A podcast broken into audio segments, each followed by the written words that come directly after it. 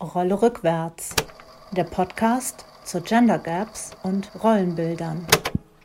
Produziert von der Arbeitnehmerkammer Bremen und der ZGF Bremerhaven. Herzlich willkommen zu Folge 8 unseres Podcasts Rolle rückwärts. Das Thema unserer heutigen Sendung lautet Frauen in der Rentenfalle. Ich bin Marion Salot, Referentin für Wirtschaftspolitik und Gleichstellung bei der Arbeitnehmerkammer Bremen. Und ich spreche heute mit meinem Kollegen Dr. Magnus Brosig über dieses Thema. Magnus Brosig ist bei uns Referent für Sozialversicherungs- und Steuerpolitik. Herzlich willkommen, Magnus. Schön, dass du da bist und heute mit uns sprichst. Ja, hallo Marion. Vielen Dank für die Einladung. Freut mich sehr. Sehr gerne.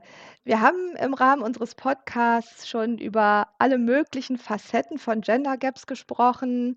Der Gender Pay Gap ist ja schon in aller Munde. Nahezu jeder kennt sich damit aus. Ähm, der Gender Care Gap war auch schon das Thema. Und heute befassen wir uns mit dem Gender Pension Gap, der immer noch äh, aus meiner Sicht etwas stiefmütterlich behandelt wird.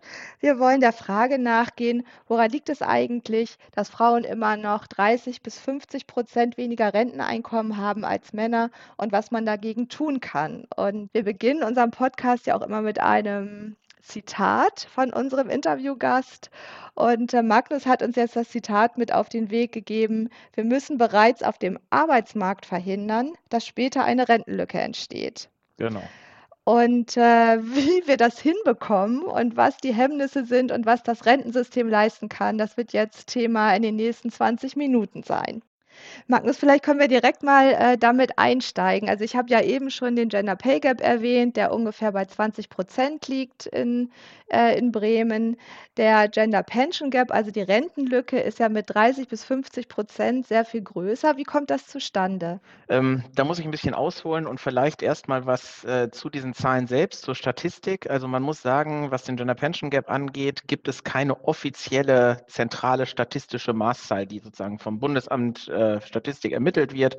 Und dann ist das die offiziell gesetzte Zahl, sondern das ist ein Wert, der letzten Endes immer mal wieder zum Beispiel in der Forschung äh, berechnet wird und dann auch auf unterschiedlichen Datengrundlagen. Also zum Beispiel für Ost und West. In Ostdeutschland liegt er traditionell niedriger, so 20 bis 30 Prozent, in Westdeutschland eher bei 50 Prozent.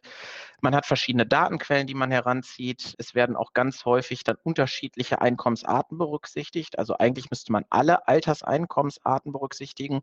Häufig nimmt man nur die gesetzliche Rente, um den zu berechnen und dann schwanken diese Werte eben. Aber wenn man wirklich alle Werte berücksichtigt und da möglichst gutes Datenmaterial wählt, dann landet man in der Regel für Westdeutschland, also auch fürs Land Bremen, so ungefähr bei 50 Prozent Unterschied. Das heißt, die Frauen haben etwa das halbe eigene Alterseinkommen von den durchschnittlichen Männern.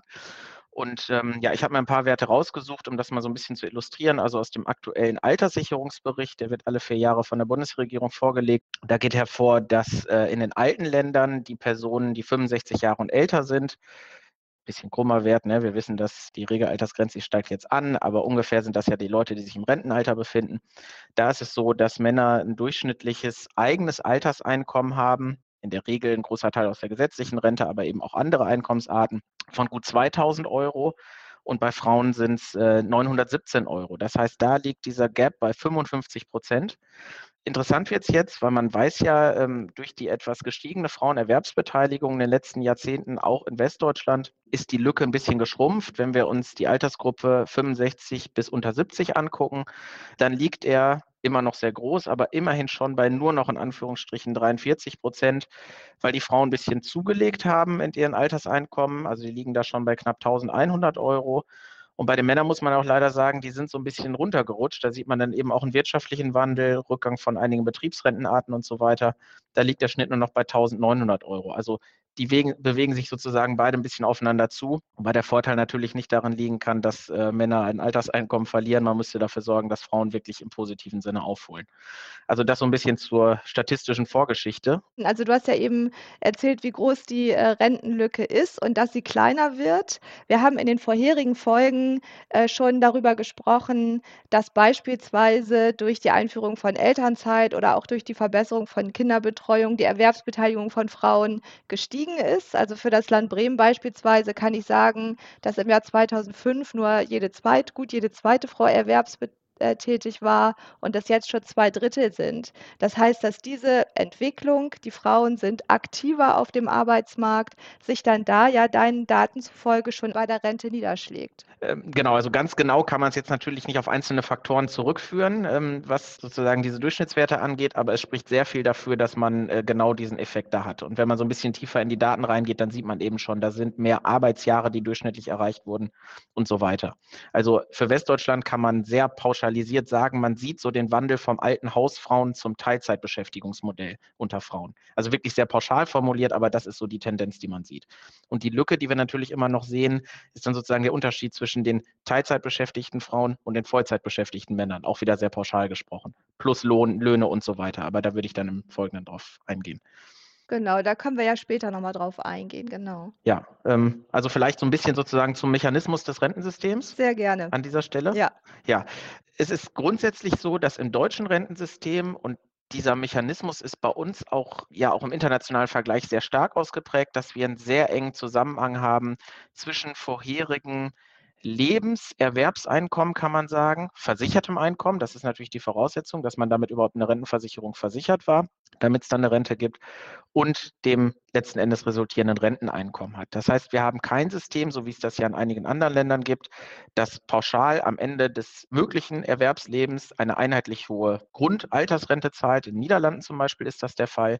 Oder das eine hohe Mindestrente auch vorsieht, egal wie viel man gearbeitet hat und versichert war sondern bei uns ist grundsätzlich sozusagen eine eins zu eins Entsprechung von der vorherigen Arbeitsleistung im Vergleich zu allen anderen und dann in der Rente. Also das heißt, wer, wer gut verdient, bekommt auch eine gute Rente. Wer nicht so gut verdient, bekommt nicht so eine gute Rente. Genau, genau. Und dann ist nämlich nicht nur der Verdienst sozusagen im Hier und Jetzt pro Arbeitsstunde oder pro Arbeitswoche oder pro Monat entscheidend, sondern dann auch sozusagen die Dichte an Arbeit im Lebensverlauf, könnte man sagen. Also es kommt eben in jedem Jahr in unserer gesetzlichen Rente darauf an, in welchem Bezug stehe ich mit meinem Einkommen zu dem, was alle anderen durchschnittlich erreicht haben. Und dadurch erwerbe ich dann Rentenbausteine, könnte man das nennen. Und die werden dann aufsummiert über all die Jahre. Das heißt, jedes Jahr spielt auch rein. Wir haben nicht so ein System, dass ich sage mal nur die letzten Jahre kurz vor der Rente zählen oder nur die 20, 30 besten Jahre und der Rest fällt sozusagen unter den Tisch, sondern jedes Jahr spielt eben die Rolle. Und da macht sich dann alles bemerkbar, was von dem Durchschnitt abfällt nach unten im negativen Sinne. Natürlich wird es sich auch positiv bemerkbar machen, wenn man mehr verdient. Aber solche Sachen wie unterdurchschnittliche Stundenlöhne in vielen, Anführungsstrichen, typischen Frauenbranchen, Dienstleistungsbereich und so weiter, die machen sich eben negativ bemerkbar, weil sie den Lohn drücken und damit dann auch in der Rente sich niederschlagen. Eine unterdurchschnittliche Wochenarbeitszeit macht sich bemerkbar, also Stichwort Teilzeit als überwiegender Erwerbsmodus von Frauen. Ähm, dann eben Lücken, die entstehen durch Sorgearbeit äh, begründet ist. Die wird im Übrigen auch ganz gut wiederum ausgeglichen in der Rente, aber es gibt auch viele Sachen, die nicht ausgeglichen werden. Also all solche Sachen spielen zusammen. Also all das, was letzten Endes von dem ideal, kann man sagen, was die Rentenversicherung so aufstellt oder unser Rentenversicherungssystem, viele Jahrzehnte zu einem vernünftigen Lohn in Vollzeit beschäftigt zu sein, dann gibt es auch immer noch trotz der Einschnitte in der Vergangenheit eine ganz gute Rente.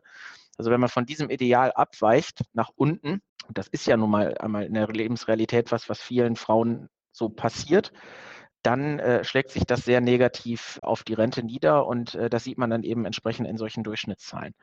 Und das ist eben sozusagen die Logik in der Rentenversicherung und eigentlich noch stärker ist sie das in Betriebsrentensystemen. Denn da wirkt das fast durchweg so. Da hat man dann das, was ich später nochmal skizzieren würde, was es so an sozialem Ausgleich gibt. Also jetzt diese neue Grundrente und die Kindererziehungszeiten, was ja häufig als Mütterrente bezeichnet wird. Das hat man so häufig gar nicht in solchen Betriebsrenten. Und die haben häufig auch, sagen wir, sehr starken Männer- und Industrieüberhang, könnte man sagen. Also sind eher sozusagen in, den, in der Männersphäre verbreitet. Und die verschärfen dann natürlich nochmal das, was man möglicherweise schon an Unterschieden in der gesetzlichen Rente hat. Und das wird auch nicht konterkariert durch so ein paar Ausgleichsgeschichten in Riester-Rente und Co., von denen eher Frauen profitieren.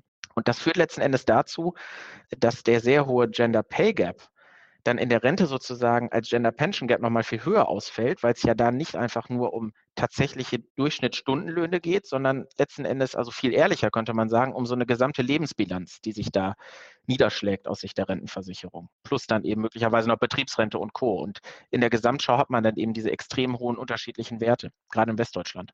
Das heißt dann also, im Prinzip ist das deutsche Rentensystem orientiert an diesem Einernährermodell oder an diesem Normalarbeitsverhältnis, das ja immer weiter an Bedeutung verliert. und, äh, das auch viele Frauen einfach nicht verfolgen, weil sie beispielsweise viel häufiger zuständig sind für Care-Arbeit und Kinderbetreuung et cetera und weil sie dadurch eben noch Erwerbsunterbrechungen haben, die aber beim Gender Pay Gap beispielsweise nicht berücksichtigt werden, aber dann eben beim Gender Pension Gap und bei der Rente umso stärker zu Buche schlagen. Können wir das so zusammenfassen quasi an dieser Stelle? Genau, grundsätzlich schon. Also die Ansage, die letzten Endes das Rentenversicherungssystem macht, ist, äh, arbeite viele Jahrzehnte in einem gut bezahlten Job in Vollzeit, dann schlägt am Ende das sich auch in einer relativ guten Rente immer noch nieder.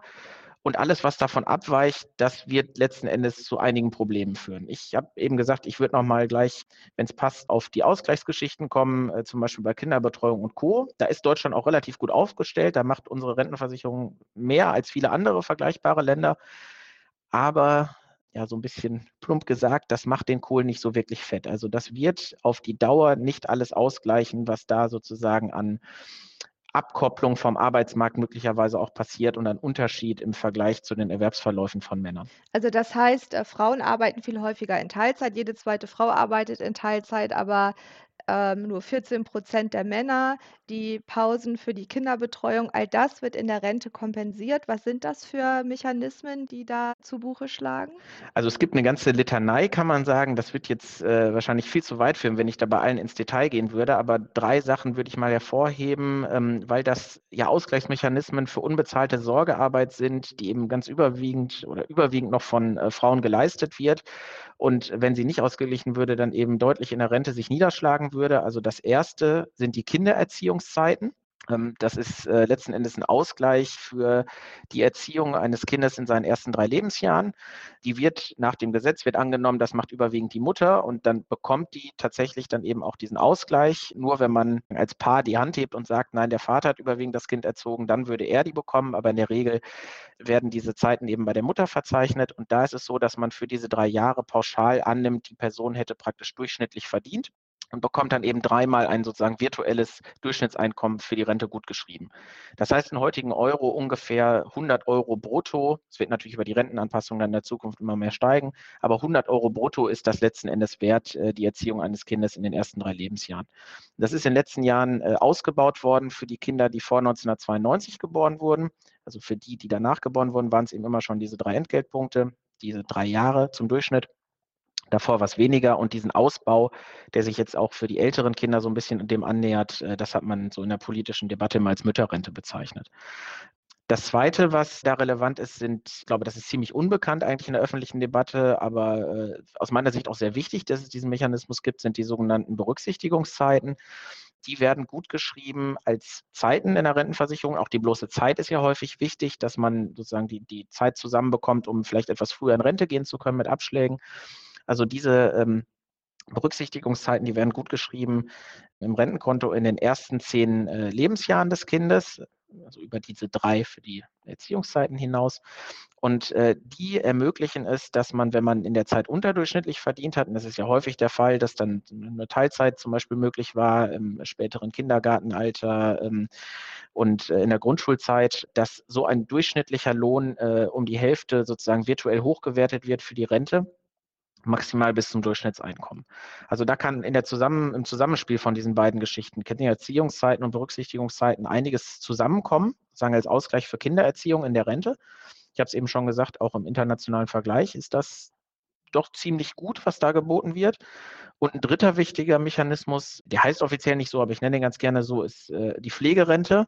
Das also in Abhängigkeit davon, äh, wie äh, umfangreich diese äh, Pflege war, die man geleistet hat und äh, welchen Pflegegrad die zu pflegende Person hat, so eine unentgeltliche Pflege, die in der Regel dann Angehörigenpflege ist, auch zu zusätzlichen Ansprüchen in der Rente führt. Ähm, da muss man allerdings sagen, das ist auch nicht so besonders viel, was da rumkommt. Also selbst wenn man eine schwerstpflegebedürftige Person in dem Pflegegrad 5 sagen Vollzeit pflegt, kriegt man dafür nicht mal das gut geschrieben, was ein Durchschnittseinkommen entspricht. Aber es ist eben nicht alles nichts, es kommt was zusammen.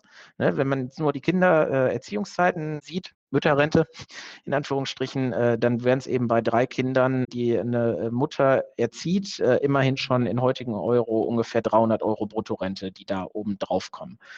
Aber es ist eben auf einzelne Zeiten immer bezogen. Und das Problem ist eben, in der langen Frist kann sowas eben nur diese Zeiten ausgleichen, die konkret betroffen sind, aber nicht, dass eine Person zum Beispiel, also eine Frau, die als Mutter dann die ersten Lebensjahre ihrer Kinder sozusagen ein Stück weit vom Arbeitsmarkt weg ist oder gar nicht mehr arbeitet, entlohnt arbeitet, dass sie sozusagen abgekoppelt wird und diesen Abkopplungseffekt in der langen Frist, der wahnsinnig äh, sich niederschlägt in den äh, Lebenseinkommen, den kann letzten Endes so ein System, das dann relativ zielgenau die einzelnen Jahre in den Blick nimmt, natürlich nicht ausgleichen. Und ja, das sehen wir dann letzten Endes auch in diesen äh, großen Rentenlücken.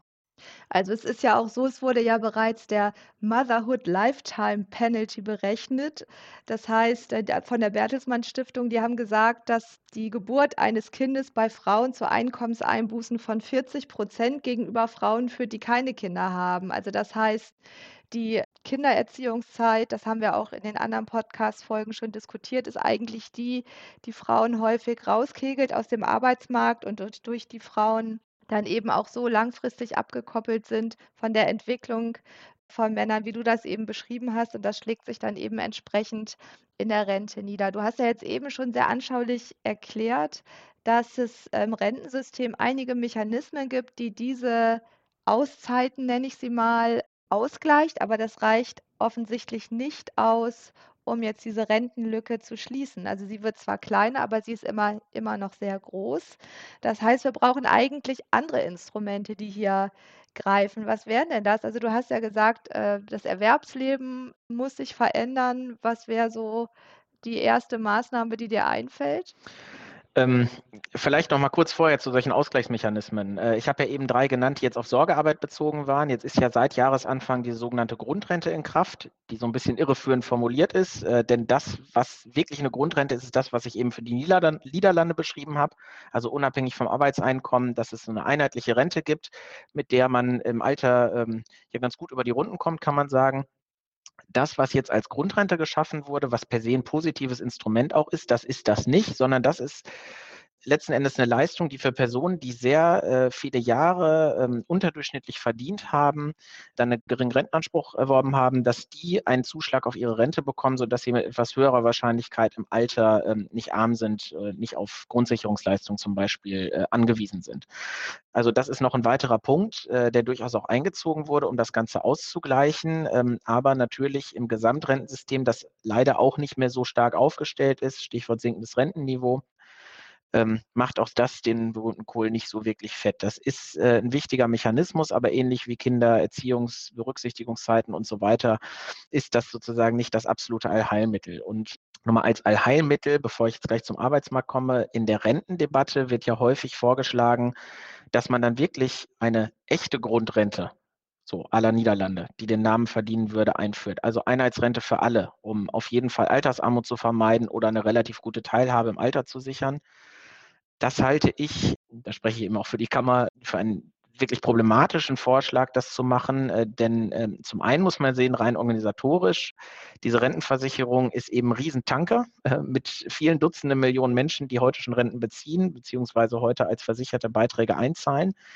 Den kann man nicht einfach so radikal wenden und von einem System, das eben sehr stark auf die Einkommen abstellt, zu so einem pauschale Rente für alle umstellen. Also das würde extreme Umstellungsschwierigkeiten bedeuten.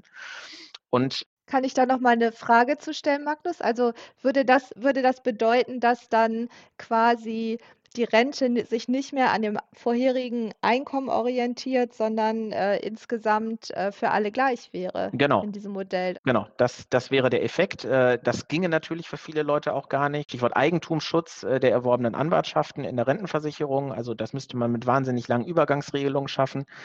Das würde auch viele, glaube ich, vor den Kopf stoßen, äh, auch viele Frauen im Übrigen, die durchaus gute Einkommen erzielen und eigentlich dann höhere Renten als so eine einheitliche Grundrente erwarten können, sich dann fragen, warum habe ich aber Jahrzehnte Beiträge geleistet, wenn ich jetzt sozusagen runternivelliert werde. Und etwas schwächer, aber einen ähnlichen Effekt hätte man, wenn man eben eine allgemeine Mindestrente einführen würde. Also sagen würde zum Beispiel, auf jeden Fall kriegen alle 1000 Euro und wenn man eben entsprechend mehr verdient hat über die Jahre, dann kann auch eine höhere Rente resultieren. Aber im Großen und Ganzen wird es wahrscheinlich dazu führen, dass es sozusagen immer weiter aufeinander zuwächst, diese verschiedenen Rentenhöhen. Und da äh, bin ich mir nicht sicher, ob das den Erwartungen, ähm, ja, den Ansprüchen äh, der, der Menschen insgesamt entspricht. Insofern äh, bin ich da sehr zurückhaltend, sehr skeptisch, äh, wenn Vorschläge gemacht werden, die eben jenseits von solchen grundsätzlich richtigen Geschichten wie Mütterrente, Grundrente, also in Anführungsstrichen die deutsche Grundrente, was jetzt kam, und Co. solche Radikalvorschläge fordern wie allgemeine Mindestrente oder sogar eine echte Grundrente wie in den Niederlanden. Und auch aus dieser Denke heraus, weil es eigentlich ja nicht sein kann, dass man sagt, ja, auf dem Arbeitsmarkt ist über Jahrzehnte schlecht gelaufen und nun reparieren wir das ein bisschen in der Rentenversicherung, und ich sagen, also es ist unbedingt notwendig, dass wir, natürlich zieht sich das über die Jahre und Jahrzehnte, sozusagen die Probleme zu beheben, aber das führt kein Weg drumherum, dass wir es schaffen, auf dem Arbeitsmarkt vorher in der möglichst guten Erwerbsbeteiligung und Entlohnung auch von Frauen diese Probleme, die wir jetzt eben sehen, die sich niederschlagen äh, aus den vergangenen Jahrzehnten, dass wir die zumindest für die zukünftigen Rentenbezieherinnen beheben, indem wir eine möglichst gute Beteiligung am Erwerbsleben von Frauen schaffen und auch eine Gleichverteilung, eine stärkere Gleichverteilung dazwischen den Geschlechtern. Lohnhöhen und so weiter und so fort. Bessere Kinderbetreuung. Da können wir jetzt mit Sicherheit noch ein bisschen drüber sprechen. Genau, also das heißt, wir müssen einfach die Situation von Frauen auf dem Arbeitsmarkt verbessern. Dann äh, haben wir auch die Renten. Einfach, ja. Die Rentenlücke im Griff, genau. Also welche, welche Möglichkeiten es gibt, das haben wir jetzt ja auch in den vorherigen Folgen schon, zum Teil schon ähm, angeschnitten. Also immer wieder taucht dieses Problem auf, dass gerade diese Kinderphase einfach dazu führt, dass äh, Frauen, dass die Entwicklung der Erwerbsbeteiligung von Frauen von der von Männern abgekoppelt ist. Das heißt, wir brauchen natürlich mehr Kita-Plätze. Da sind wir in Bremen gerade bei den unter Dreijährigen nicht besonders gut aufgestellt. Da haben wir nur Plätze für circa 30 Prozent der Kinder. Das heißt, da stellt sich dann natürlich direkt die Frage, was ist mit den 70 Prozent der Eltern, die eben ihr Kind nicht unterbringen können, die sind dann ja quasi schon gezwungen, dass sie in den ersten drei Jahren zumindest irgendwie ihre Arbeit teilen. Und bei diesen Entscheidungen ziehen Frauen ja häufig den kürzeren. Also wir brauchen hier auch unbedingt eine gerechtere Verteilung von Care-Arbeit. Das war jetzt ja auch schon häufiger Thema. Wir sprechen als Arbeitnehmerkammer auch oft über die Frage Tarifbindung, äh, Magnus. Da kann man sicherlich auch einiges äh, machen und natürlich über einen Mindestlohn, der auch den Namen verdient. Es gibt aber natürlich ähm, in unserem System, und damit meine ich jetzt nicht nur das Rentensystem, auch Anreize, die gesetzt werden, dass eben Frauen vor allem zu Hause bleiben oder sich eher der Care-Arbeit und der Kinderbetreuung widmen. Willst du dazu noch mal kurz was sagen? Ja, äh, unbedingt.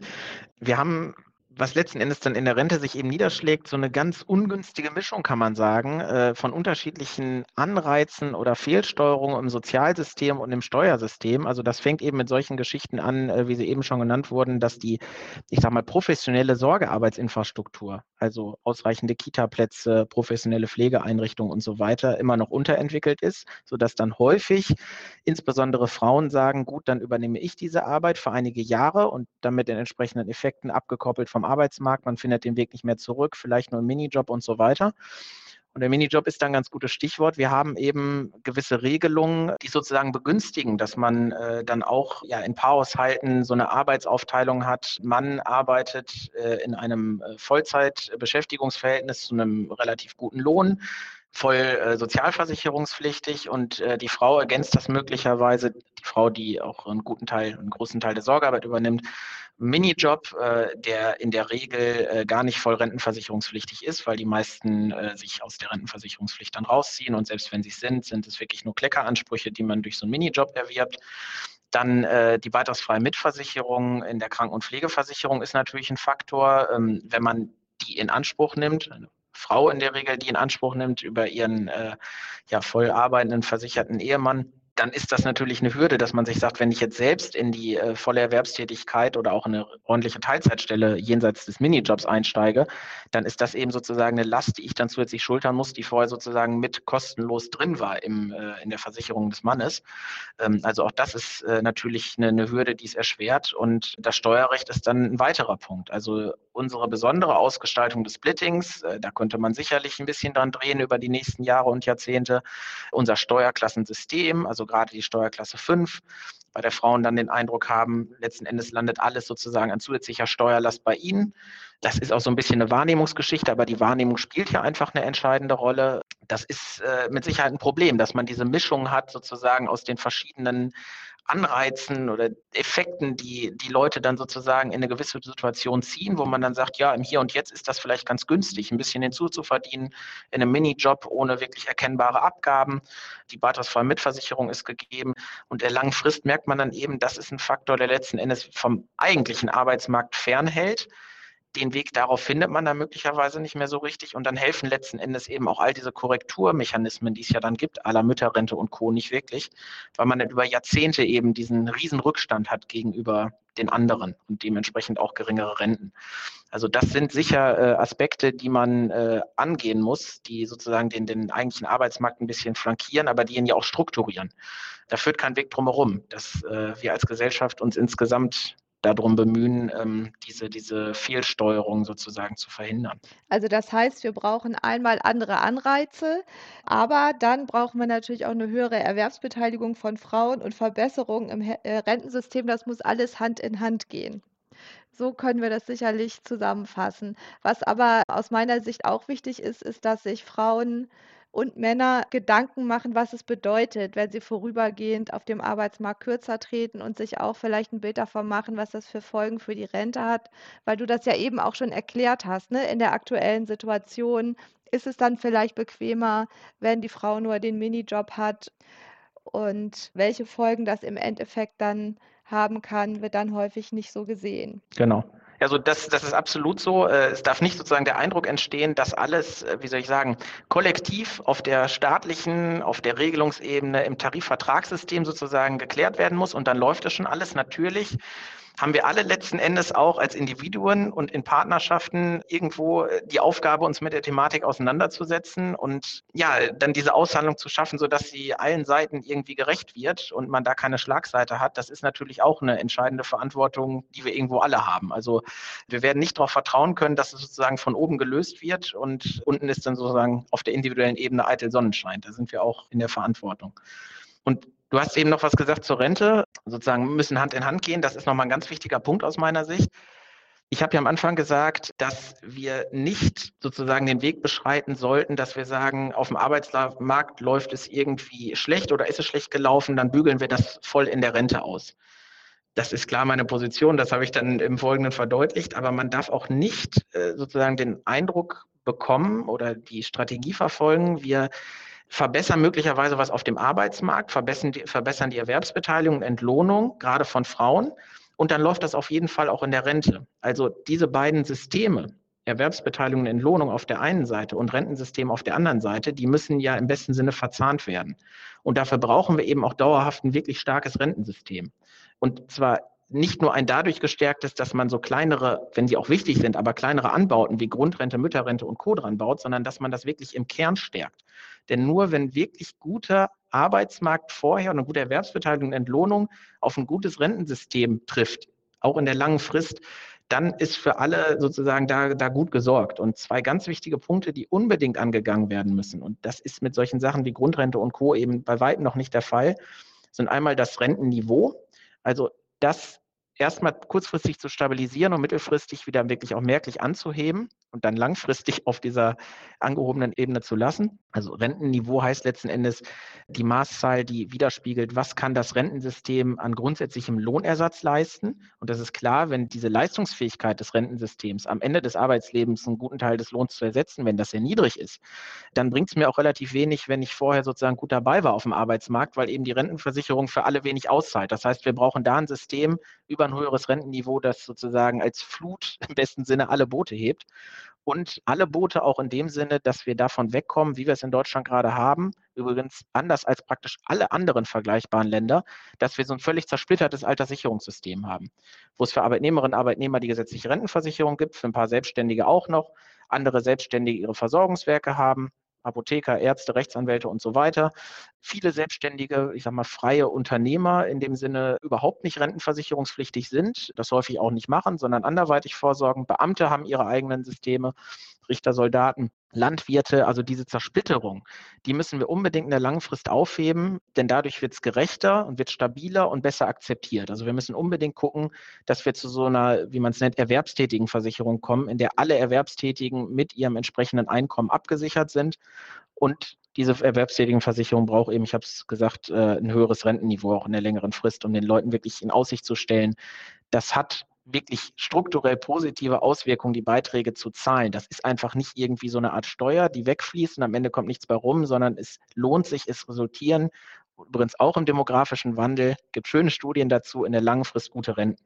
Also diese beiden Aspekte, die sind ganz wichtig, ähm, die dürfen wir nicht außer Acht lassen. Wir können nicht sagen, vorher alles irgendwie gut auf dem Arbeitsmarkt hinbekommen, ein bisschen Zusatzvorsorge und dann ist letzten Endes egal, was in der Rentenversicherung ist. So ist es mit Sicherheit auch nicht. Also das heißt, wir müssen auch noch weiter ein bisschen am Rentensystem arbeiten, auch wenn du ja eben schon erklärt hast, es wird was gemacht, aber es reicht noch nicht. Genau. Wir bleiben dran als Arbeitnehmerkammer. Magnus, ich bedanke mich ganz herzlich für deine ja, super interessanten und auch sehr Ausführungen zu diesem spannenden Thema. Und äh, ich bedanke mich bei Ihnen, liebe Hörerinnen und Hörer, dass Sie wieder dabei waren und freue mich, wenn Sie auch in der nächsten Folge wieder dabei sind. Herzlichen Dank, Magnus, und äh, sehr gerne. Tschüss, bis bald. Danke dir.